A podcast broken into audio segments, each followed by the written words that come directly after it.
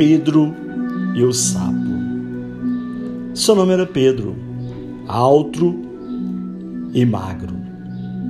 Filho único, nas noites de chuva, acordava e passeava pelas poças d'água com a soturna sensação de ser um bicho do mato. Certa noite aconteceu, enquanto corria, pisando forte na rua, um sapo. Sapo coachou. Pedro parou, olhou para o sapo e o sapo olhou. Quanto tempo ficaram a se olhar? Ninguém sabe, ninguém viu. Pedro voltou para casa, ficou mais quieto. Sentava-se em silêncio, parecia um sapo, diziam.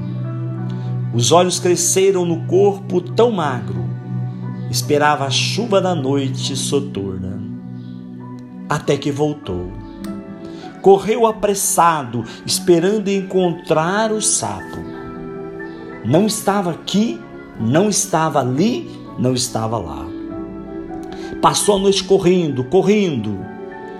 Suava na chuva fria. Estava amanhecendo. Ouviu um estampido, correu.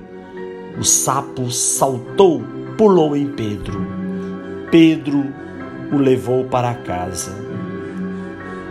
Hoje os dois lá estão sentados, lado a lado. Pedro, pedra, sapo, sapa, sapato molhado. Assim como Pedro, muitas vezes nos sentimos sós, diferentes das outras pessoas, bicho do mato, nos afastamos do convívio social. E nessas escapadas solitárias, Pedro encontra o sapo, um ser vivo que não lhe pede nada, não lhe cobra coisa alguma, apenas o observa. Aprendemos a observar a nós mesmos. Os olhos grandes, olhos capazes de ver em profundidade.